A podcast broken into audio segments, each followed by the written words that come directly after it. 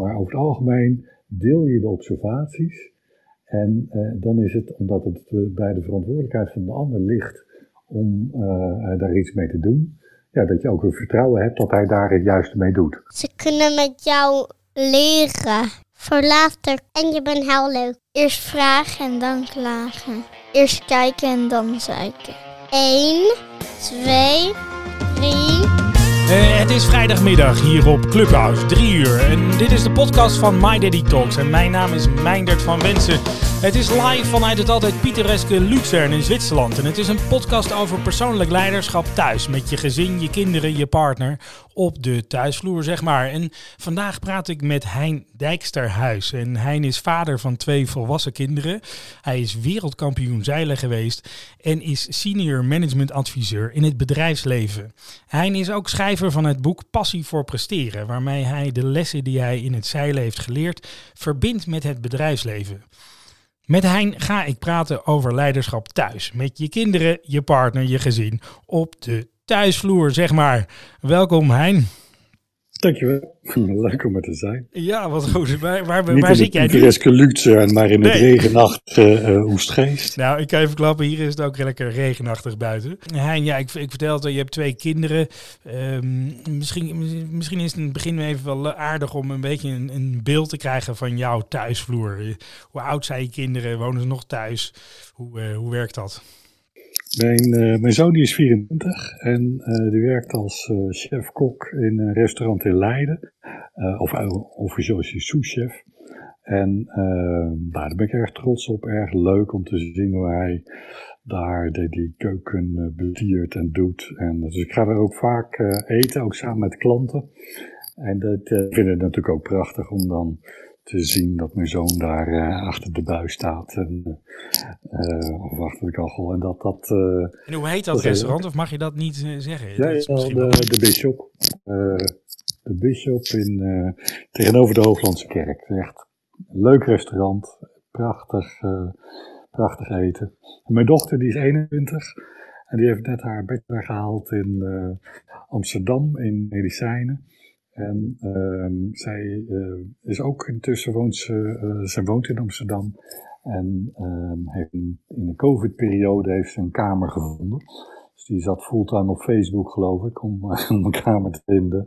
En dat is er gelukt. En die, nou, ze heeft net de bachelor twee weken teruggehaald. En nu als doktersassistente, totdat ze aan de master kan beginnen. Mijn vrouw is bestuurder in de zorg en die in, ook in Amsterdam. Nou ja, dan hebben we een beetje een beeld van, uh, van de familie Dijksterhuis in Oegstgeest en, en de kinderen uit huis. Hein, ik vertelde het aan het begin al een beetje. Je, bent, je, ja, je bent een zeiler in hart en nieren. Volgens mij heb ik dat wel eens vaker gelezen bij jou. Dat veel zeilers al vanaf heel jongs aan zeilen. Jij vertelde in het voorgesprek dat je vanaf je vierde jaar al kan herinneren dat je met je vader mee ging zeilen. En dat nooit meer hebt losgelaten. En, mm, en jij gebruikt die ervaring van het zeilen om um, ja, in het bedrijfsleven managementadviseurs te coachen, te begeleiden, uh, strategie consultancy te, te doen. Ja. Um, ja, misschien is het wel, eens, wel aardig als je even kort schetst waar die kracht van die metafoor van dat zeilen nou samenkomt in het bedrijfsleven. Ik denk dat een van de belangrijke dingen met het zeilen is dat je uh, continu moet inspelen op alle veranderingen die, die plaatsvinden. Wat veel mensen niet weten is, um, als je op het water zit, dat de wind continu verandert. Dus dan gaat hij weer een beetje meer naar links, een beetje meer naar rechts. Uh, is de, aan de ene kant van het water is die harder dan aan de andere kant. En die kleine verschillen die maken heel veel uit. Um, of je voor, onder, achter een, een ander finisht. En dus op de een of andere manier, hoe beter je eigenlijk ingetuned bent op de omstandigheden om je heen, hoe beter je uh, presteert. En dat is iets wat ik ook in het bedrijfsleven uh, zie. Um, dat, dat ook daar de, de markt die verandert natuurlijk continu, maar het kan ook opeens COVID zijn die um, een grote impact op je organisatie heeft. Of um, ja, andersoortige veranderingen. En ben je dan in staat om daar snel om te spelen of niet? En mhm. dat leer je met het zeilen. En ehm, nou, die parallel trek ik dus ook heel regelmatig. Want je, je bent ooit wereldkampioen geworden en in die wedstrijd, of waren misschien meerdere races, meerdere klasses. Ja. Kan je aangeven wat het nou het verschil maakte tussen jij, jou en jouw compagnon? En de rest van het veld. Want dus het, het, verschil wordt gemaakt door het team, omdat de omstandigheden gelijk zijn. En heb je daar een, een, gevoel, een idee bij? Jawel. Wat het aardige bij ons was, was dat we een hele goede uh, onderlinge, een goede rolverdeling hadden. Waarbij uh, hij zorgde dat de boot hard ging. En ik zorgde ervoor dat de boot ook de juiste kant op ging. en, uh, en dat is dan het, uh, als je dat heel goed met elkaar afspreekt, bij elkaar daar ook 100% in vertrouwt, dan, dan kan dat goed komen. Dus als ik, ik vertrouw erop dat hij de boot zo hard mogelijk gaat, laat gaan. Tegelijkertijd kan het natuurlijk zijn dat ik om me heen kijk en ik zie dat er iemand anders harder gaat. Dan is het niet zo dat ik hem ga lopen kritiseren van joh, we moeten harder, althans je gaat niet hard genoeg maar wel dat ik de observatie deel van verrek, uh, uh, gaat een boot en die gaat harder dan wij. Ja. Uh, en dan is het aan hem om te kijken wat hij dan moet doen. En ja, daar kan ik ook wel een idee bij hebben of zo, maar over het algemeen deel je de observaties.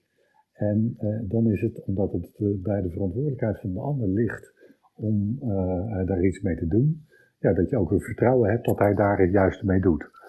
Uh, voor mijn beleving, wie, wie, wie, zit er aan het roer? De ander zit, ik zat niet aan het roer, hij zat aan het roer. Maar jij zegt dus, ik, ik was verantwoordelijk voor, uh, ik heb even opgeschreven de richting ja. waar we heen gaan. En ja. hij voor de snelheid. maar dat is dus ook het grappige, want ik kan er niks aan doen. Als ik zeg, joh, we moeten naar links, dan, dan moet hij naar links. Althans, dat, dat hebben we afgesproken. Ja. Alleen, ik kan niet dat beïnvloeden, want ik heb de roer niet in handen. Dus ik kan hem niet dwingen om naar links te gaan. En dat, de, zeg maar, de onderlinge afhankelijkheid is daarmee ook heel groot. En als hij het dan niet doet, ja, dan heb je wel een, een goed gesprek aan de wal. Van wat, waarom je het niet deed. Ehm, maar het grappige is dus dat je echt volledig van elkaar afhankelijk bent. En, en elkaar maximaal vertrouwt. En dat ik vertel waar we heen gaan in plaats van um, ervoor zorg dat we hard gaan, was omdat ik veel beter om me heen kon kijken. Ik stond in de trapeze, zeg maar een eindje buiten de boot. En ik kon dus veel beter observeren om ons heen, waar er meer wind was, waar er minder wind was, dan dat hij dat kon. Nou ja, en dan moet je dus elkaar vertrouwen dat hij dan ook datgene doet wat ik zeg. En dat ik ook doe wat hij zegt. Ja, interessant. Dus, dus, daar, dus ja, het woord vertrouwen is al heel veel gevallen. Um, richting geven. Uh, volgens mij, als je er, als ik al luister vanuit een met een leiderschapsbril op werk, dan kan je, dan kan je zo alle, alle metaforen zeg maar inpluggen, wel veel. Mm -hmm. um, dus dat is heel sterk. Dat, dat voel je direct. Um, even kijken wat wij uh, in het voorgesprek hadden we het erover. Dus, dus dat is eigenlijk de basis van die metafoor, hoe je dat schetst. Dus, dus dat is het speelveld waarin jij in het bedrijfsleven erover praat. Ja. Mm. In het voorgesprek zei je van ja, wat ook een hele interessante uh, parallel is, ook zeker richting het ouderschap, waar we straks even verder op ingaan, is uh, de relatie met de coach. Of de coach-zeiler relatie. Hè? Ja. Um, daarvan zei jij van ja, dat vind ik echt een hele. Uh, die, gaat, die is heel sterk, die gaat heel ver door. Die kan je mooi uh, doorzetten. Kan je, ja, daar eens, kan je me daar eens uh, in meenemen? Ja, het, bijzondere van, ik heb um, zeg maar in de voorbereiding op de Olympische Spelen van de zeilers, heb ik hen veel geïnterviewd en de coaches gesproken. En het aardige was dat in ehm, Rio de Janeiro, toen daar de Olympische Spelen waren, heeft Nederland twee keer goud gewonnen. Eén keer door Dorian en één keer door Marit. En het zijn twee verschillende zeilers, ook in andere klassen. Het bijzondere aan die campagnes die ze hebben gedaan, is dat het gedrag wat ze eigenlijk vertonen, ook richting het winnen van goud, bij beide volstrekt anders was. Dus Marit had de neiging om altijd maar te trainen. En Dorian die deed dat maximaal twee uur per dag. En uh, Marit zag de, de, haar tegenstanders als vijanden. En uh, Dorian zag de tegenstanders als uh, vrienden. Ja. En het aardige was dat de coaches dus heel sterk hebben gekeken naar uh, de drijfveren en uh, wie zeiler was, om vervolgens op basis daarvan een campagne in te richten. En dat, um, nou, dat heeft dus op hele verschillende manieren konden ze dus allebei goud winnen. Dat heeft bij mij wel mijn ogen geopend voor wat we vaak in het bedrijfsleven doen. Dan heb je bijvoorbeeld een grote cultuurverandering en dan ga je gedrag voorschrijven uh, um, om die cultuurverandering um, verder te brengen. En uh, vaak werkt dat dus helemaal niet. Omdat um, het gaat veel meer om de, om de onderliggende intentie en de drijfveren en het waarom dan het gedrag wat je aan de buitenkant ziet.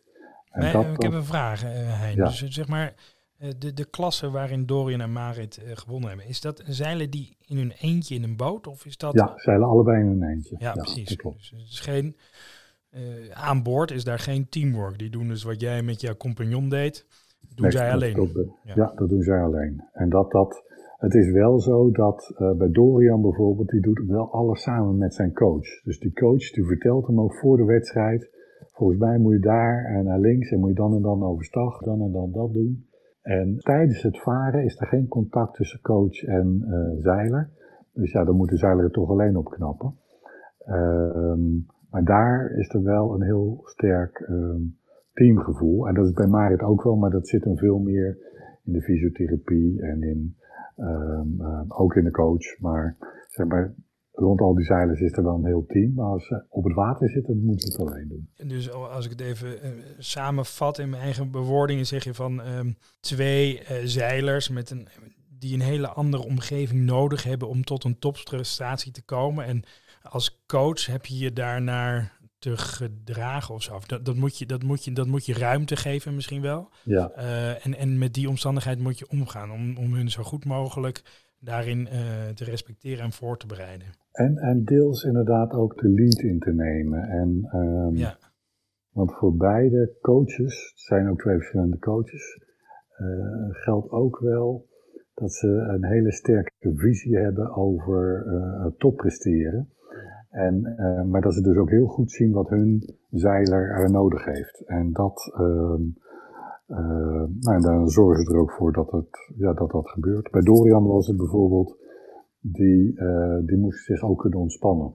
Dus zelfs tijdens de Olympische Spelen ging die nog tot laat, ehm, ging pas laat naar bed. Omdat hij wist, ik heb acht uur slaap nodig. De wedstrijd is om 12 uur. Uh, dus uh, betekent dat ik een uur of twaalf, uh, tot een uur of twaalf ehm, in het um, bij wijze van spreken Holland Heinekenhuis mag zitten. want dan heb ik nog tijd zat om me voor te bereiden. Als coach kan je daar of heel zenuwachtig van worden of daar niet mee eens zijn. Maar wat je dus inderdaad dus echt zegt van ja, je moet dus ook in het bedrijfsleven zeg je, er komen een verandering doorvoeren en dat wordt dan opgelegd van bovenaf.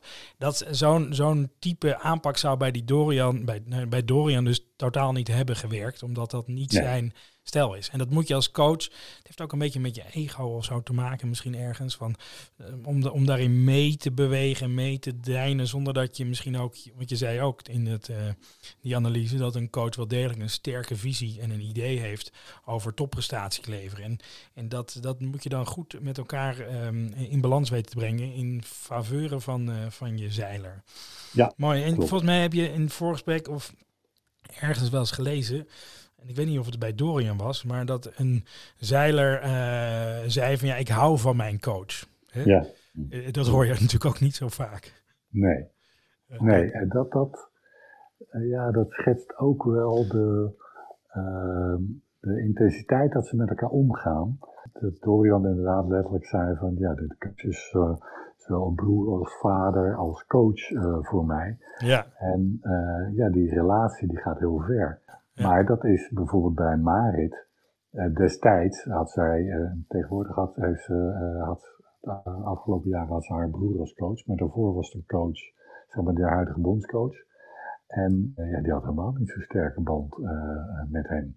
En dat, dat verschilt dus ook heel sterk waar mensen behoefte aan hebben. En dat is dus niet een one size fits all en, en iets wat succesvol is bij de een, we hoeven dus helemaal niet succesvol te zijn bij de ander. En die... Nou, dat is ook interessant, want je zou zeggen, net zoals een Dorian, dat, dat willen we allemaal. Maar dat, ja, voor Marit is dat dus helemaal niet een... een, een absoluut niet nee, gewerkt. Heel interessant. Goed, oh, nou mooi. Nou, ik um, wil even hier ook de, de, de, de link maken naar het ouderschap.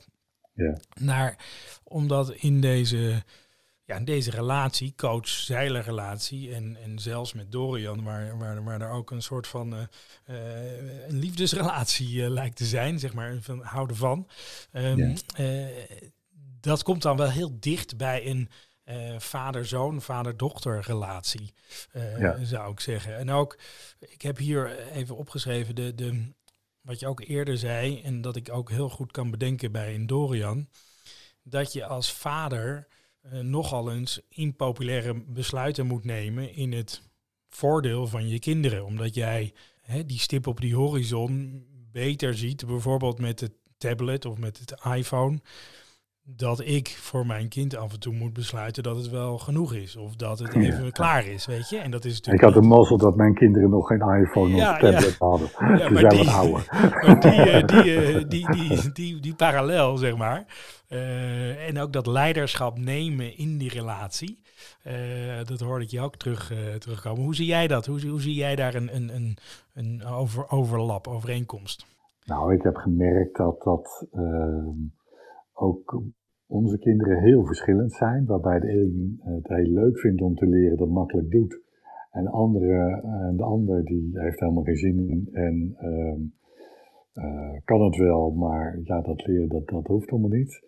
Daar heb ik op een gegeven moment wel het gevoel gehad van ja, maar ik wil toch dat je je HAVO eh, haalt. Ja, precies. En ehm, ehm, ja, toch ook wel redelijk dichter opgezeten samen met mijn vrouw, dat hij ook daadwerkelijk zijn HAVO ging halen. En, ehm, en als het dan helemaal had gelegen, dan weet ik niet zeker, althans dan vermoed ik dan had hij... eh, dat was Ah, dat, niet dat is gebeurd. dus die alfa-rol die je als eh, coach of als vader, in dit geval als vader en moeder, dan heel bewust wel pakt.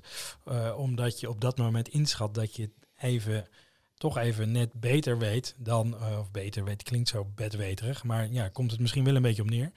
Eh, wat dan het beste is voor eh, degene waar je zo van houdt.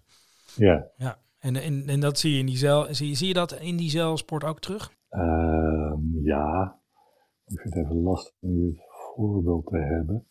Maar laat ik het anders, laat ik het misschien naar, naar het bedrijfsleven trekken. Want ehm, eh, eh, dus, dus in impopulaire maatregel doordrukken, nee niet doordrukken, of een impopulair besluit nemen.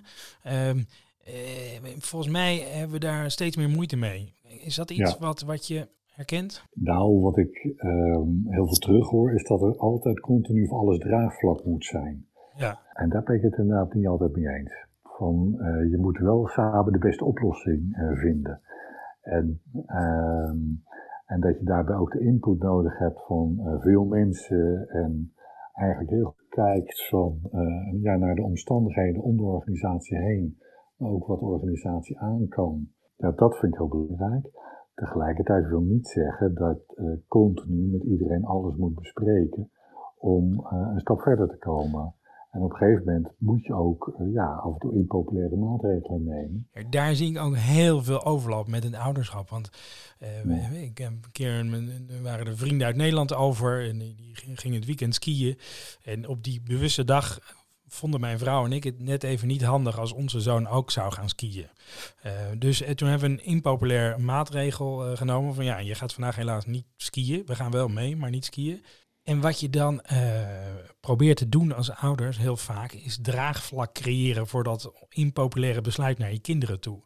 Maar in plaats van, eh, dus, maar dat doe ik, ik, doe, ik heb dat niet gedaan. Ik, vind dat, eh, daarin pak ik dus mijn alfa-rol, dus ik neem dat besluit. En ik, vervolgens is het natuurlijk wel zo dat de consequentie is dat er eh, emoties en ellende eh, op ons afkomt. Eh, en, dat, en dat vind ik, dat weet ik dan en dat vind ik oké. En dat, maar ik ga het niet eindeloos zitten verklaren van ja, het komt niet uit, want we willen dit doen, we willen dat doen. Zeg maar dat, dat, dat, dat eindeloos, elleloos proberen te, te, te smoothen van de, van de situatie. Of, of misschien zelfs uiteindelijk eh, snoepjes beloven dat het maar ophoudt. Eh, zeg maar, die, daarin zie ik dat, die parallel wel. Nee, dat, dat, dat, uh, ja, dat herken ik ook. Van, op een gegeven moment had onze zoon ook geen zin om mee op vakantie te gaan. En, maar daar kwam hij dan uh, s ochtends, terwijl buiten de taxi stond te wachten. Uh, kwam hij daarmee toen hij 14 was en we zouden drie weken weggaan. En hij zou wel drie weken gewoon zelf thuis blijven.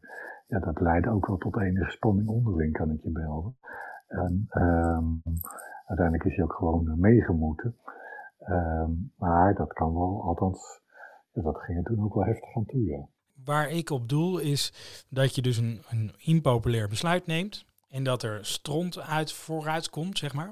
Of, of, of, of tegen, tegenwerking. En met kinderen is dat natuurlijk heel erg uh, één op één. Dat gaat heel uh, makkelijk. Dus dat kan je ook heel goed oefenen eigenlijk. Um, maar dat je dan niet gaat proberen om alles uit te leggen en zo, maar dat je zegt van ja, dat begrijp ik en dat is oké dat dat zo is. Dat je even rots voelt, is oké. En dat je, maar we gaan het wel doen, zeg maar. Ja, en ik denk de, de, de neiging van ouders om dan te verklaren aan hun kind waarom ze een bepaald impopulair uh, maatregel nemen, heeft veel meer te maken met hun eigen gevoelens van um, um, ja, daar eigenlijk vanaf willen komen. En dat ze graag aardig gevonden willen worden. En dat in plaats van dat ze dan dealen ook met de consequenties en hun eigen gevoelens, proberen ze dan een, een kind zover te krijgen dat hij het er eigenlijk mee eens is. Ja, een kind is het er natuurlijk niet mee eens. Mijn zoon is het er niet mee eens, want hij had leuke dingen willen doen met zijn uh, net uh, beginnende uh, vriendin en seksualiteit en toestanden. En dan moet hij een beetje met z'n ouders bij op vakantie. Hoor, toch? En ja, ja, ja, inderdaad. kan ik wel proberen dat hij het met me eens is, maar hij is het gewoon niet met me eens. En daar heb ik dan maar mee te dealen met zijn onvrede en ja, mijn eigen toch een soort van schuldgevoel of zoiets, ik weet niet wat het is. Ja, ik zie wat ik, wat ik voor me zie, wat je aan het begin van het gesprek zei, met, uh, dat, jij, dat jouw compagnon aan het roer zat en dat jij verantwoordelijk bent voor de richting. En dat je op een gegeven moment zei van ja, als, als ik een bepaalde observatie doe, ook mooi hè, gewoon het observeren, dus dat, dat is zonder oordeel iets uh, delen met de ander. Mm -hmm. um, uh, als jij een bepaalde observatie van de richting doet en hij handelt daar niet naar, uh, ondanks dat het een hele duidelijke taakverdeling is, dan heb je wel even een goed gesprek op de, op de wal. Hè? Dat, ja. En dat zie ik hier ook uh, uh, als, als, als overlap in, in, de, in de metafoor met het ouderschap. Als ik het weer terugbreng naar die ruzie toen met die vakantie, toen heb ik dat, zeg maar dat mijn zoon niet mee wilde. En toen heb ik dat nog wel getracht met hem een dag later te bespreken. Maar ehm, dat is niet gelukt. nee, precies. Ja, dus dat, dat moment. Ja, ja. Dus, dus in de heat of the moment uh, parkeer het. Uh, zeg maar, uh, Kluun heeft dat ook mooi omschreven in de woestijn. Ga liggen en laat de storm overtrekken. Ja. Je gaat later een keer, als je weer aan wal bent, in jouw metafoor bespreken. Ja, ja. Maar dat is niet gelukt. nee, en dat... en dat is ook trouwens ook hoe ik er nu over nadenk. Uh, dat laat, dat, nee, zeg maar in the heat of the, don't try to make a headway in the heat of the moment. Dat is een mooi gezegde, dat is ook ja. heel erg waar. Maar dat houdt niet in dat je het moet vergeten. Dus de, de gedachte natuurlijk is dat je het dan later op een laag rustiger moment bespreekt. En dat weten we denk ik allemaal wel ja, maar dat dat het beste toch is. oppassen dan, denk ik, dat je niet alsnog gelijk wil krijgen. Ja, ja, ja, ja, ja. ja. En, want dan, er stinken kinderen niet in. En, en uh, zie je nou wel dat dit beter voor je was, ja, dan, dan krijg je helemaal het. Ja, maar dat kan dus gebeuren als, je dus, als, als jij dus een observatie doet. En jouw compagnon die luistert er niet naar en je verliest de wedstrijd. Uh, dan kan ik me heel goed voorstellen dat jij denkt van ja, verdomme, als je nou had geluisterd hadden we gewonnen. Nou, maar dit is ook letterlijk het jaar erop is dat ook letterlijk zo geweest. Zeg maar, toen we werden het eerste jaar wereldkampioen, het volgende jaar werden we derde. En uh, ja, toen onder andere omdat hij niet deed wat ik zei. en uh, nou, ook wel meer dingen. Maar dat moment staat me nog steeds heel erg bij. Ja, en dan merk je, dan moet je heel erg oppassen dat ook niet het vertrouwen in elkaar uh, minder wordt. En dat het van kwaad tot erger wordt. Dat zijn natuurlijk wel de cruciale momenten waarop goud wordt ge geprepareerd, denk ik. Als je op dat moment dus zonder oordeel met elkaar kan, kan converseren en kan reflecteren. Dan, uh, en, en dat respect en dat vertrouwen kan behouden tijdens dit soort momentjes. Dat is waar vertrouwen en, en goud wordt gemaakt. Is dat, is, zeg ik daar iets geks of niet? Nee, dat is helemaal waar. En dat merk ik dan ook, om weer terug te halen naar uh, toen die, die situatie met mijn zoon. Ik werd toen ook wel heel boos op hem, omdat hij niet meeging. En, en daar ben ik toen ook weer zo van geschrokken, ja, ja. van mezelf, dat ik dacht van weet je wat, wat er ook gebeurt de komende jaren, ik ga nooit meer zo boos worden. Dat ik ook merkte, ja, dat doet veel meer kwaad dan goed. En, uh, en het is toch ook mijn eigen onmacht. En met die eigen onmacht heb ik maar te dealen. En dan moet ik niet zijn probleem maken. En dat, dat, uh, dus ik ben ook sindsdien nooit meer zo boos geworden als toen. Uh, als laatste, uh, om het, uh, naar, naar de afronding toe, heb ik altijd een, een vast riedeltje, Hein. En, en dan vraag ik een vraag die ik mijn vorige gast, dat was Pieter Blonk. Pieter is militair, heeft gevochten in Afghanistan.